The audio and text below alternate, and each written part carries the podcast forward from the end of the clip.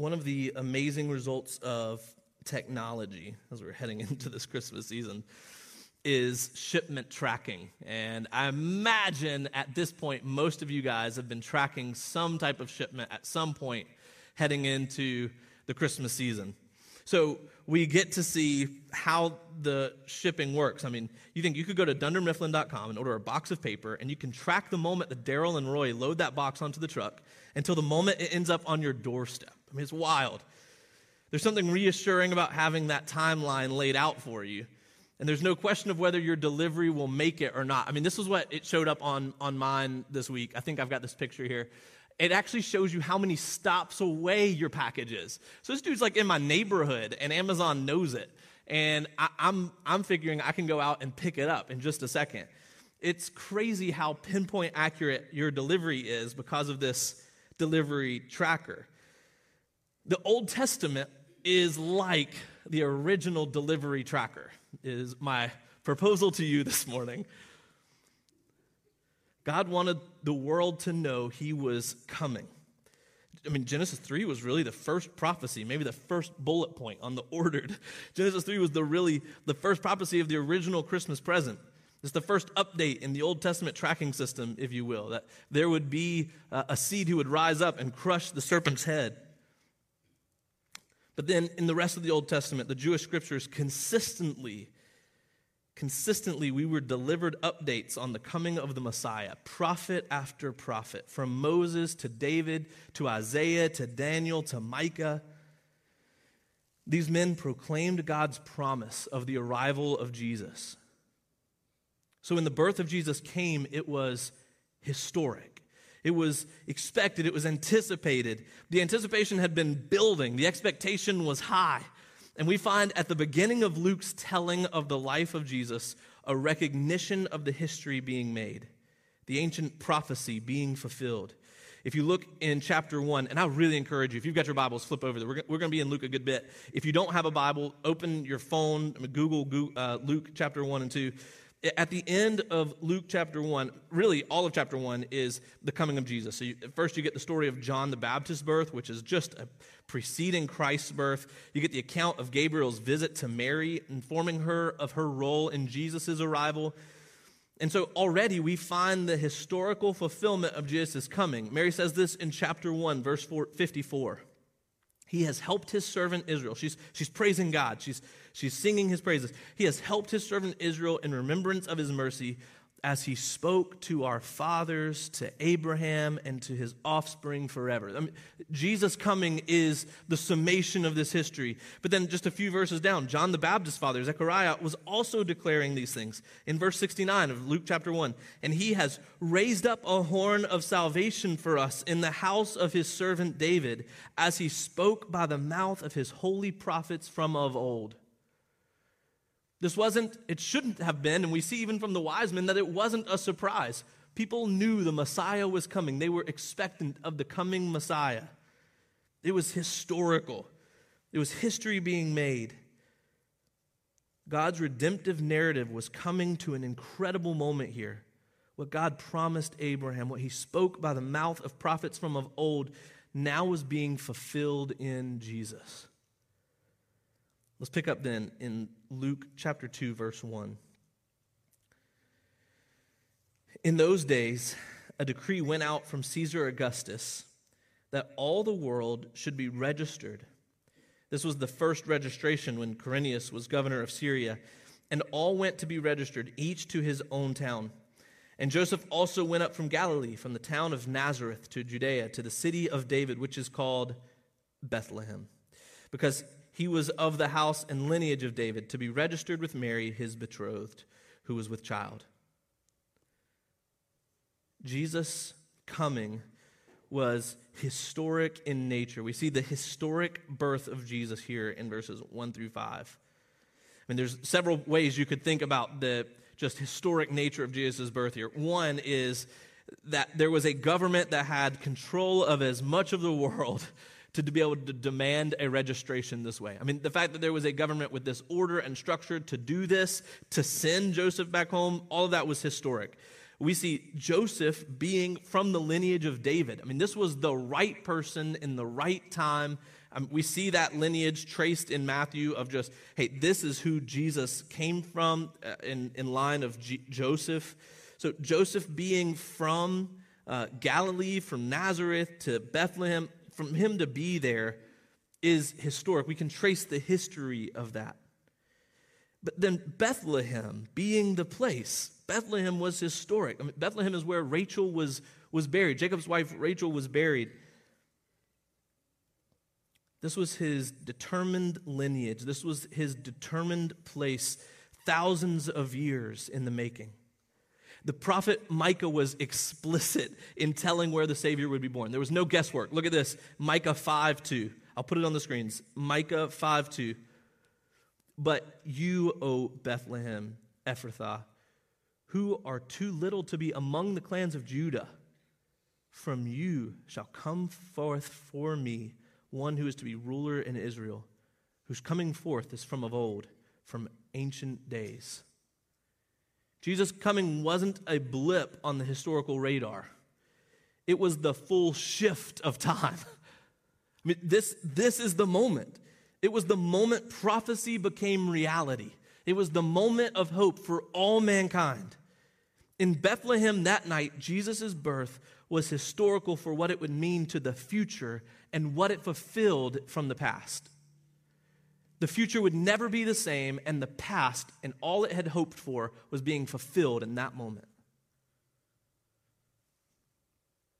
In Bethlehem, he fulfilled the prophecy of place, but he also fulfilled the prophecy of being born of a virgin. And all of these, all these prophecies from the Old Testament are beginning to be found in Christ here. Everything about the timing of his birth and the place of his birth was perfect. It was perfect for the cause of his glory by saving a people for himself. It wasn't just the historical timing that Luke 2 elevates for us. It's also the way Jesus was born, the way he was born. He had a historic birth, he also had a humble birth. We're going to see in verses 6 and 7 the humble birth of Jesus. The humble birth of Jesus maybe sometimes gets a lot of airtime of how he came, the, the how he came. But let's really look at this humble birth of Jesus, verses 6 and 7. And while they were there in Bethlehem, the time came for her to give birth. And she gave birth to her firstborn son, and wrapped him in swaddling clothes, and laid him in a manger, because there was no place for them in the inn. Think about the humility of this moment. This is, this is not how you'd want to bring your child into the world. There's no room in the inn. They're, they're in a manger. But for a king, there's not even there's no royal fanfare. There's no announcements uh, in this moment of, of like, hey, the king is here. His humble birth communicates the way of his kingdom, though. This humble birth is not accidental, it, and it's it's not it's not even very subtle. It's proclaiming the way of his kingdom. God's kingdom is a kingdom of humility and service.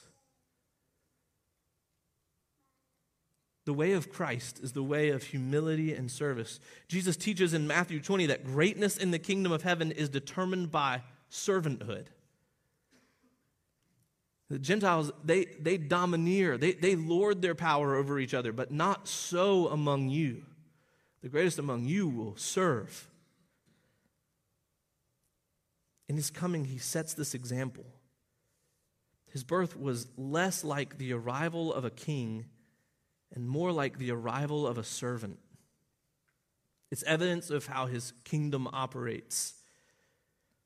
It's evidence of how his kingdom operates because his kingdom demands that his people follow after him. So if Jesus came in humility, how should we expect to be in this world? Should we not also expect to be in this world in humility? Consider this God didn't step out of heaven and change who he was. God stepped out of heaven and gave us himself exactly as who he is. Jesus isn't puny. Jesus is God. And coming in humility, isn't a step down for God, it is who God is. Jesus is the radiance of the glory of God and the exact imprint of his nature. This wasn't a mistake. This wasn't an accident. This wasn't thoughtless. This was God in, in his nature, in his goodness, in his kindness, coming to us in humility. So, coming in humility wasn't hard for God. It wasn't out of character. Coming as a little cuddly child to lay in a lumpy little manger surrounded by unpleasant smells was on purpose. God was glorifying himself. He was glorifying himself by setting the example of humility and servanthood. But there's a second part of this that plays in as well. He, he was also glorifying himself by pointing all of the spotlights onto himself. I saw Graydon and Riker walk in with their papers taking notes. Graydon and Riker, this one's for you guys, all right? Here's a note to take right here. This is fancy English word for you. The humility of his birth was a juxtaposition against his brilliance. The humility of his birth was a juxtaposition against his brilliance. Juxtaposition, you just compare two things, right? So it's really like putting those things up against each other. Like, look at the humility of the place. As humble as it was, he is so much more majestic. He is so much more wonderful. Why? Why would there need to be royal carpets and gold and gifts in that moment? Why would there need to be this great reception of the king when all of the glory belongs to the king himself? The one laying in the manger was worthy of all the praise. There didn't need to be any glitter or glistening around him. He was the glitter and the glistening. He is the treasure. There was no treasure that could compare or be worth giving to him. Come and bow before that king who doesn't need the temporary things of the world to show his worth and might. He can lay in a manger and change the world. His humility was a juxtaposition against his brilliance. At his coming, where was the beauty? Where was the majesty? Where was the power and honor? All of it was in the manger the pinpoint of all greatness laid in swaddling clothes. It wasn't in a palace or in an extravagant gift or in finely dressed officials. I mean, what royal niceties could be needed? What could they do but distract from the true royalty laying in that manger? His humble birth reminds us to keep our eyes in the right place to not get distracted by what's around, but to keep our eyes on the true treasure. Jesus is a treasure and he is glorious all to himself. And we can begin in this life to confuse what the treasure of Christ is. So here's your Christmas reminder that the treasure of Christ is not in your comfort, it's not in your good life judged by American standards. It's not in your family, it's not in your health, it's not it's not even in your morality. The treasure of Christ is Christ himself. It is wonderful that God blesses us with so many other things to just shower us with his goodness. But it would be enough, and Christian, we need to believe this today it would be enough if the only goodness he showered on us was the gospel. If everything in your life is stripped away, the Holy Spirit remains occupying your temple, dwelling in you, pointing you to the love of Jesus, that's enough.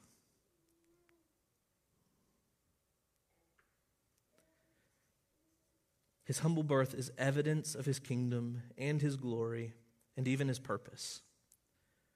His purpose in coming wasn't to be served, but to serve.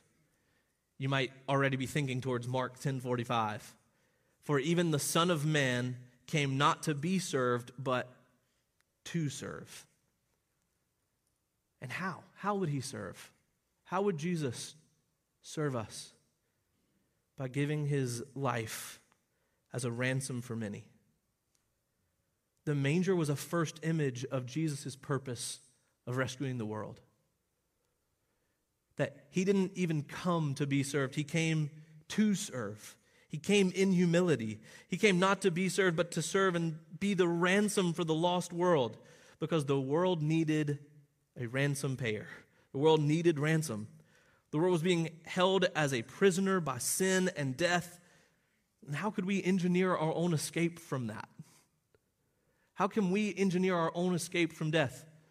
We've got stories of fountains of youth, and we've got people spending billions of dollars on healthcare to extend your life a little bit longer. And all those things we can't escape, much less escape the sin that causes the need to escape death. We can't engineer our own escape. No one ever could, nor will we ever be able. And it's because we actively imprison ourselves to sin. And all of our trying, we actively imprison ourselves to our own sin. Before Christ, any attempt we made at rescuing ourselves was actually really a picture of digging a deeper hole. I can't tell you how many times I've been told, Mark, stop digging. When I say something that, and I can't get out of it, you know, you know what I'm talking about. Guys, you know what I'm talking about. You, you just start, you try to make it better, and you just end up making the hole deeper. In our own efforts to save ourselves from the consequence of our sin, all we did was dig the hole deeper. But I did good things. Yeah, you dug the hole deeper because you thought you were the ends. You thought you were the means to salvation. You continued to reject Christ in your effort and your work. You dug the hole deeper. There's no way out of sin except for Jesus. We were buried beneath a mountain of sin and shame of our own making. We'd We'd piled the dirt on our own heads. Standing before a righteous judge, he would agree that our choices rejected him. So he came himself.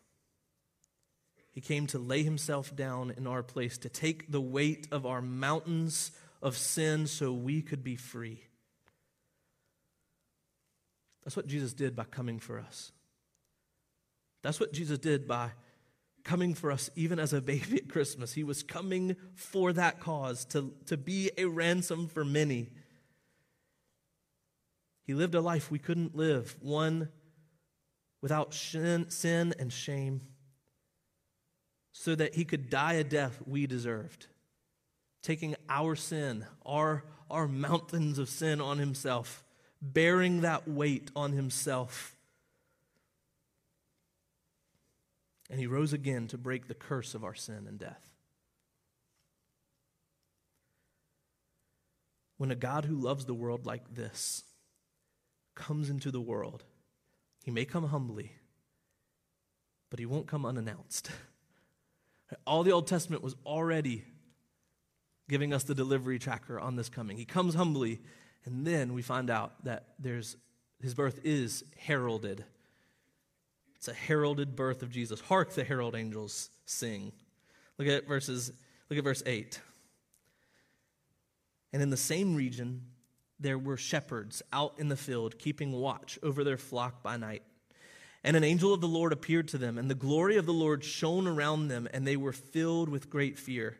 And the angel said to them, Fear not, for behold, I bring you good news of great joy that will be for all the people. For unto you is born this day in the city of David a Savior who is Christ the Lord. And this will be a sign for you. You will find a baby wrapped in swaddling clothes and laying in a manger. And suddenly there was with the angel a multitude of the heavenly host, praising God and saying, Glory to God in the highest, and on earth peace among those with whom he is pleased. If Jesus' birth was historic and humble, it was also heralded. That doesn't mean that there was a bunch of guys named Harold hanging around. so that was a dad joke that I shouldn't have put in there. It doesn't mean there was a bunch of guys around. It means that it was proclaimed and announced and had attention brought to it. In this passage, there are two primary groups of heralds the, the angels and the shepherds. In the birth story of Jesus, you have more people heralding his coming. I mean, you have John, even, even in his womb, heralding the coming of the king. He, he moves and in the womb. You've got the angel Gabriel, you've got Mary, you've got Elizabeth, you've got Zechariah, you've got, in a few verses, you've got Simeon and Anna. You have all these people. And you'll find out for the life, all of Jesus' life, when people meet Jesus, what do they do? They, they become heralds of his goodness and of his coming, of his arrival. You've got to see Jesus. But right here in Luke 2, it's the angels proclaiming the joy of Jesus' birth. And they proclaimed it to a bunch of sleepy shepherds. It says they were watching at night when the angel of the Lord appeared. And naturally, they were filled with great fear. I have to think that God has a pretty incredible scare prank reel. Like, you know, sometimes you watch on America's Funniest Home Videos and it's all the people getting scared, like one by one by one. Like the angels coming, it has to be like an angel scare prank reel. Because when the angels come, they come in these amazing moments, showing up in Mary's bedroom. Like, what? These guys are in the middle of a pitch black night, and out of nowhere, this brightest light they've ever seen of angels appearing. You can't imagine the terror. Scripture says they were filled with great fear. And I think that's a pretty succinct way of saying that. But in the sight of angels who are less glorious and less stunning than God in every way, these men tremble.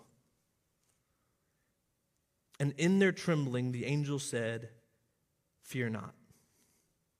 What a beautiful thing to herald at the coming of the King of the universe. It would have been, it would have felt appropriate that angel would have said, Yeah, fear greatly. Look who's in your presence now. You should be afraid. But what a beautiful message that the angels came in saying, Fear not. How often is that the call of our God on his people? Fear not. His presence is good for us. Jesus came to break fear. He came to bring love. He came to cast out fear. It's appropriate for the angels to say, Fear not. He had good news that would bring great joy for all people. And the message is simple. The message is simple but overwhelming in verses 10 through 14. It's not the complexity of the message, it's the simplicity of the message, and it's the way the message is delivered. There's a baby who is a Savior that was just born. That's not hard to understand. There was a baby who is a Savior who was just born. But that simple message was accompanied by this terrifying angel, and then suddenly more angels. Right? The way it's told is that one angel comes and it's terrifying, and then more angels come it's this overwhelming. I mean, think about the sensory overload of this moment. An army of angels appearing and proclaiming God's glory and the peace he brings. And look, look back at verse 14. What does he say? What are these angels saying?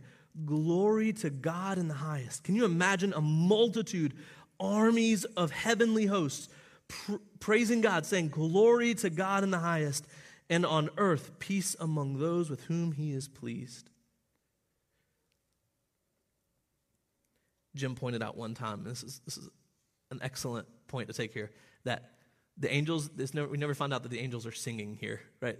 Uh, that they're, they're proclaiming this, that they're praising God. Uh, I just think it's an interesting take. As we sing, Hark the Herald Angels Sing, well, Hark the Herald Angels said, really, uh, is what happened here. But these angels were saying how good, praising our God, how good He is, his, how great His glory is, the peace He is bringing to His people. This message isn't hard to understand, but it is overwhelming. Isn't that true of the message of the gospel? Isn't the, isn't the message of the gospel easy to understand, but overwhelming? In its simplicity, we can easily forget how wonderful and terrifying it is. It would be nice if we had an army of angels to remind us every once in a while about how great and astonishing the message of Jesus is. To kind of strike that wonder and awe back into us. And yet we do, right here in Luke 2, an army of angels reminding us what Jesus has done for you, Christian, is astonishing. It is overwhelming. It is too wonderful. It is too extravagant. How can we not be filled with an awe and love that makes all other treasures seem like trash? This king who loves us and came to rescue us. And the angels, in hearing of Jesus' birth in such a way, felt this way. What else do we do? You leave your sheep. And what would have been their greatest treasure? What would they would have had for all of their income and all their finances? They left them. Might as well have been trash because they went to go find what the angels proclaimed to them. The treasure was clear, the awe was present. And the angels, in hearing of Jesus' birth, we find them in verse 15. Look at this. When the angels went away from them into heaven, the shepherds said to one another, Let us go over to Bethlehem and see this thing that has happened, which the Lord has made known to us. Can we just stop at verse 15 for a second and just, I mean, just keep considering what's happening to the shepherds here? Like, isn't it crazy that this huge moment with all these voices, all this light just dissipated back into the night?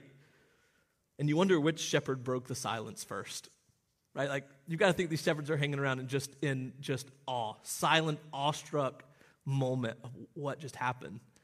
Like, which one, like 10 minutes later, said, well, maybe we should go see if we can find the baby. So they do, they do, they go. They went, they said to one another, Let us go over to Bethlehem and see this thing that has happened, which the Lord has made known to us. Verse 16. And they went with haste and found Mary and Joseph and the baby lying in a manger. And when they saw it, they made known the saying that had been told them concerning this child. And all who heard it wondered at what the shepherds told them. But Mary treasured up all these things, pondering them in her heart. And the shepherds returned, glorifying and praising God for all they had heard and seen, as it had been told them. When the herald angels proclaimed the message, the shepherds went to fact check the claim. And I guess really, it wasn't much of a fact check. Like, they weren't going because they doubted it, they were going because they believed it. That's the tone and tenor of their running is let's go see what's been made known to us. It wasn't let's go see if the angels were right. there was no doubt for their mind that they were going to find a baby wrapped in swaddling clothes. They knew what they were going to go find. They had that belief. They went in belief to experience what they knew to be true. They went looking for the baby. Jesus' birth was heralded. Think about this then. What were the angels doing? Why did the angels proclaim this? The angels went and proclaimed this message to those shepherds because people needed to hear about Jesus. That's how God has chosen to be honored by graciously giving faith to those who were once dead in their sin. So the angels were proclaiming God's glory for God's glory. They were treasuring Jesus because he was the treasure. That's what was happening. And when Jesus is treasured as the treasure, then it's also done for those who are lost to be found. It, it, Jesus as the great treasure, Jesus as in all his glory, brings people to repentance. So we can say, yeah, Jesus, the angels proclaimed this because people needed to know the truth because God is glorified when people turn to him. But how, how does this happen? How, how do people turn in faith to Christ? It's, it's by the angels proclaiming, but Romans 10 makes it clear again that it's not just angels proclaiming, it's people proclaiming. So, this example of the angels proclaiming and heralding the coming of Christ, that's extended to us. Look at Romans 10, verses 14 and 15. Romans 10. If you're in Luke, that's just a few pages over. You're welcome to flip over. Romans 10, verses 14 and 15. It's another familiar verse if you've been in church for a while. If it's not familiar to you, I, I encourage you, make it familiar. How then will they call on him in whom they have not believed? And how are they to believe in him of whom they have never heard? And how are they to hear without someone preaching? And how are they to preach unless they are sent? As it is written, How beautiful are the feet of those who preach the good news.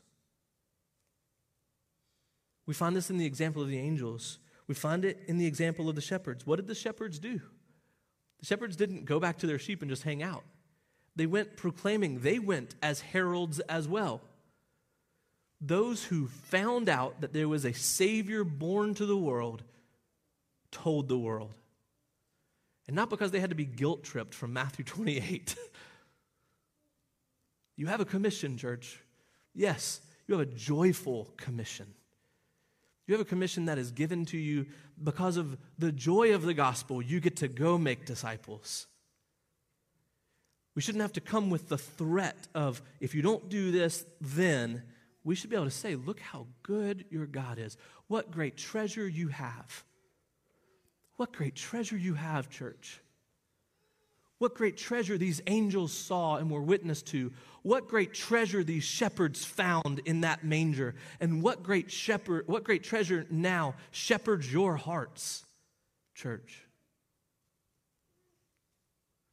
He loves you deeply and intimately, and He has called you into extending that love to others, into calling others to experience that love. The angels and the shepherds did what every follower of Christ is called to do that's herald the news of Jesus. This is why we talk so much at Provision Church about living sent. I hope you're hearing that every week at the end of our service. That's what we're talking live sent and change the world, right? We change the world how? With the gospel. It's the only way the world can truly be changed is with the gospel. What, what does it mean to live sent? Church, you have been sent from the Holy Spirit who dwells inside of you. He sends you into the world to be ambassadors, to be light in the darkness, to be heralds to a lost world, those who don't know Christ and don't know of the good news, to proclaim that news. Church, you are sent. It's not something, it's not an idea that we've created to build an organization. We don't share the gospel because we want people to buy into our product. We share the gospel because our lives have been transformed, because we have seen the blinding light in the darkest night, because we, like the shepherds, have seen all of our greatest treasures become like trash in the light of our glorious Jesus. We have seen that the message is true.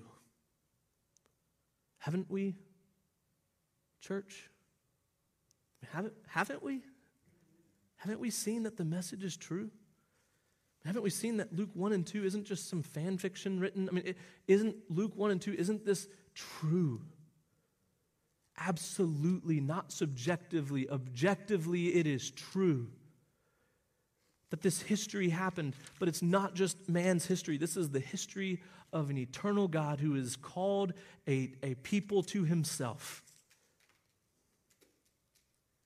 And in its truth, we get to be a part of what he has done we gladly and freely, with heart pounding excitement, tell of what our Savior has done.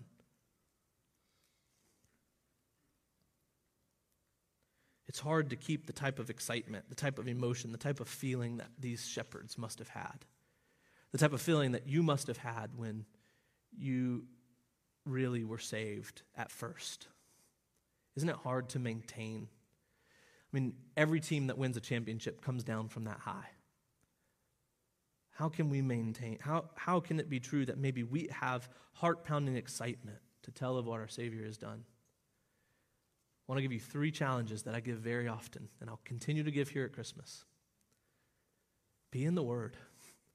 I mean, if you want to, if you want to remember the height and hype of your salvation, then go back to it.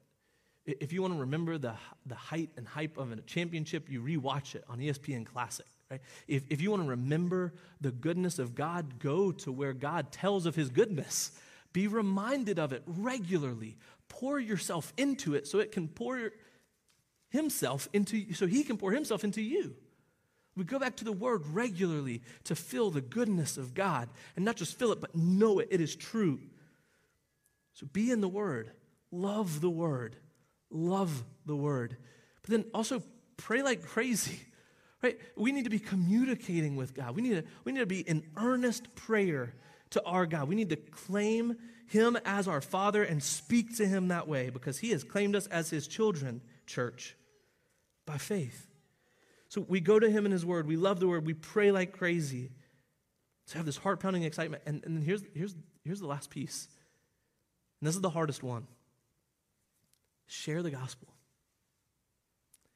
If you, if you share the gospel, share it regularly, or if you share it, if you've shared it in the past, if you can think to the last time you've shared the gospel, like to the point that you said, Are you ready to trust Jesus for your salvation? I've never had that opportunity where my heart has not been pounding. When you think about how can we have this heart pounding excitement of the gospel, we have to be heralds of the gospel. We must be like these angels and shepherds proclaiming the goodness of our God to those who are far from God. And if we reject God's call in our life to herald his good news, then it'll be hard for us to experience that heart pounding excitement of knowing and enjoying him. Christmas is a call to disciple making. Jesus coming that's what it is. He came to make disciples, He came to make for Himself a people. So, what, what will you do today with this text? What will you do today heading into Christmas this week? I, I love this week. I love heading into Christmas. All the parts of the nostalgia and the trees and all of it. What will you do? How will you respond to the message of the Savior?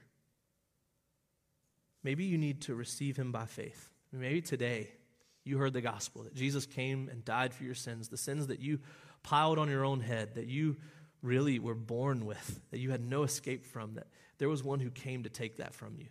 And he said that by faith you can be saved. He said, believe and repent. Believe in, in Christ as your great treasure, that he is the only one who can save you, and you can be saved. And to be clear, that's not action from you, that's, that's receiving what action has been done for you.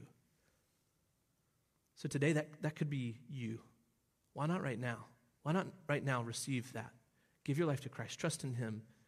Stop giving your life to idols give your life to, to Jesus.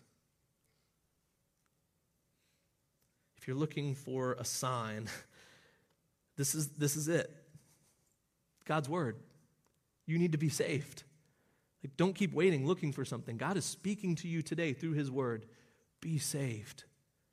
Turn. Treasure Him above all things. Maybe you need today to humble yourself.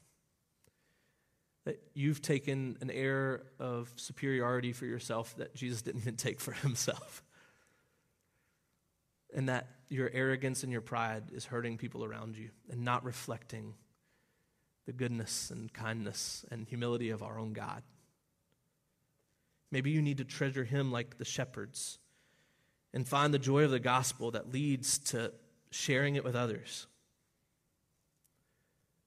But how, do you respond today? How do you be a doer of the word and not simply a hearer? I'm going to be in the back underneath there's double doors. If you'd like to talk, if you'd like to pray, come find me. There's so many believers in this room who would love to pray with you and talk with you.